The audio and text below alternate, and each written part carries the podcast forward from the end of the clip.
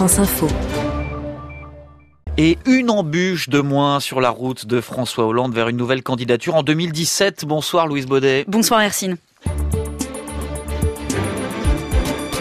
Les urnes socialistes ont parlé, 60% des militants ont donc choisi le rassemblement derrière le chef de l'État il faut encore rassembler la gauche, et ça c'est une autre paire de manches pour François Hollande qui parle et qui agit de plus en plus comme un candidat, Louise. Ce sont plein de petits signes qui rappellent le Hollande d'avant, les bains de fou, les poignées de main appréciées aux Antilles, les attitudes à la tribune, coude sur le pupitre et doigts levés pour mieux capter l'attention.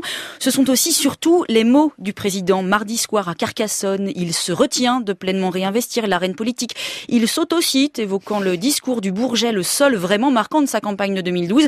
Il défend son bilan, rodant ses arguments, teste des formules comme de futurs slogans de campagne, annonce enfin venu le temps de la redistribution, réclamé par les déçus de son quinquennat qu'il espère bien reconquérir. Même son entourage en convient, le président est en campagne, un proche conseiller tient les comptes, il lui reste 30 départements à cocher d'ici 2017. La route s'annonce longue et elle ne se résumera pas à un tour de France des territoires, elle passe aussi par le rassemblement de son camp et de la gauche. Et donc sur ce plan-là, Louise, le président vient effectivement de marquer un point. Oui, un point décisif. Hein. Il y a encore quelques mois, le congrès de Poitiers s'annonçait comme celui de tous les dangers. Les frondeurs frondaient, la cote de popularité du président n'en finissait pas de s'effondrer et l'opposition attendait avec gourmandise la guerre des roses saison 2015. Et puis finalement, grâce à l'habileté conjuguée de Jean-Christophe Cambadélis à la tête du PSC de François Hollande à l'Élysée, les choses se sont tassées. En spécialiste des jeux d'appareils, François Hollande s'est activé. C'est au mois de mars qu'il obtient l'essentiel, à savoir l'engagement de Martine Aubry qu'elle ne posera pas de motion contre lui.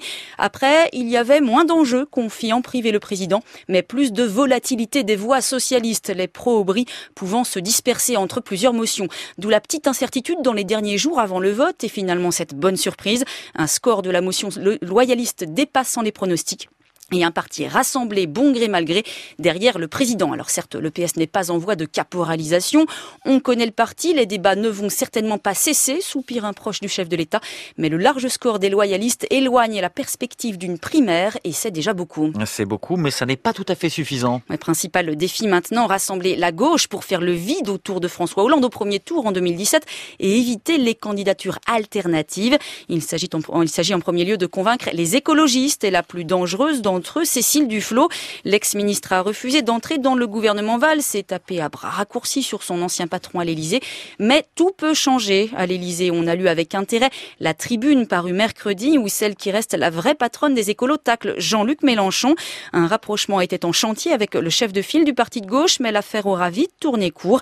Cécile Duflot chemine, observe l'entourage présidentiel, qui assure que François Hollande n'entend pas précipiter les choses. Il ne parie pas sur la division des écolos, nous dit-on. Autrement dit, ce sera avec tous les verts ou sans les verts. Le vrai remaniement politique et non pas technique pour remplacer deux secrétaires d'État. Ce vrai remaniement avec entrée des écologistes au gouvernement n'interviendra pas avant les régionales à la fin de l'année. Louise Baudet pour l'édito politique du 17-20.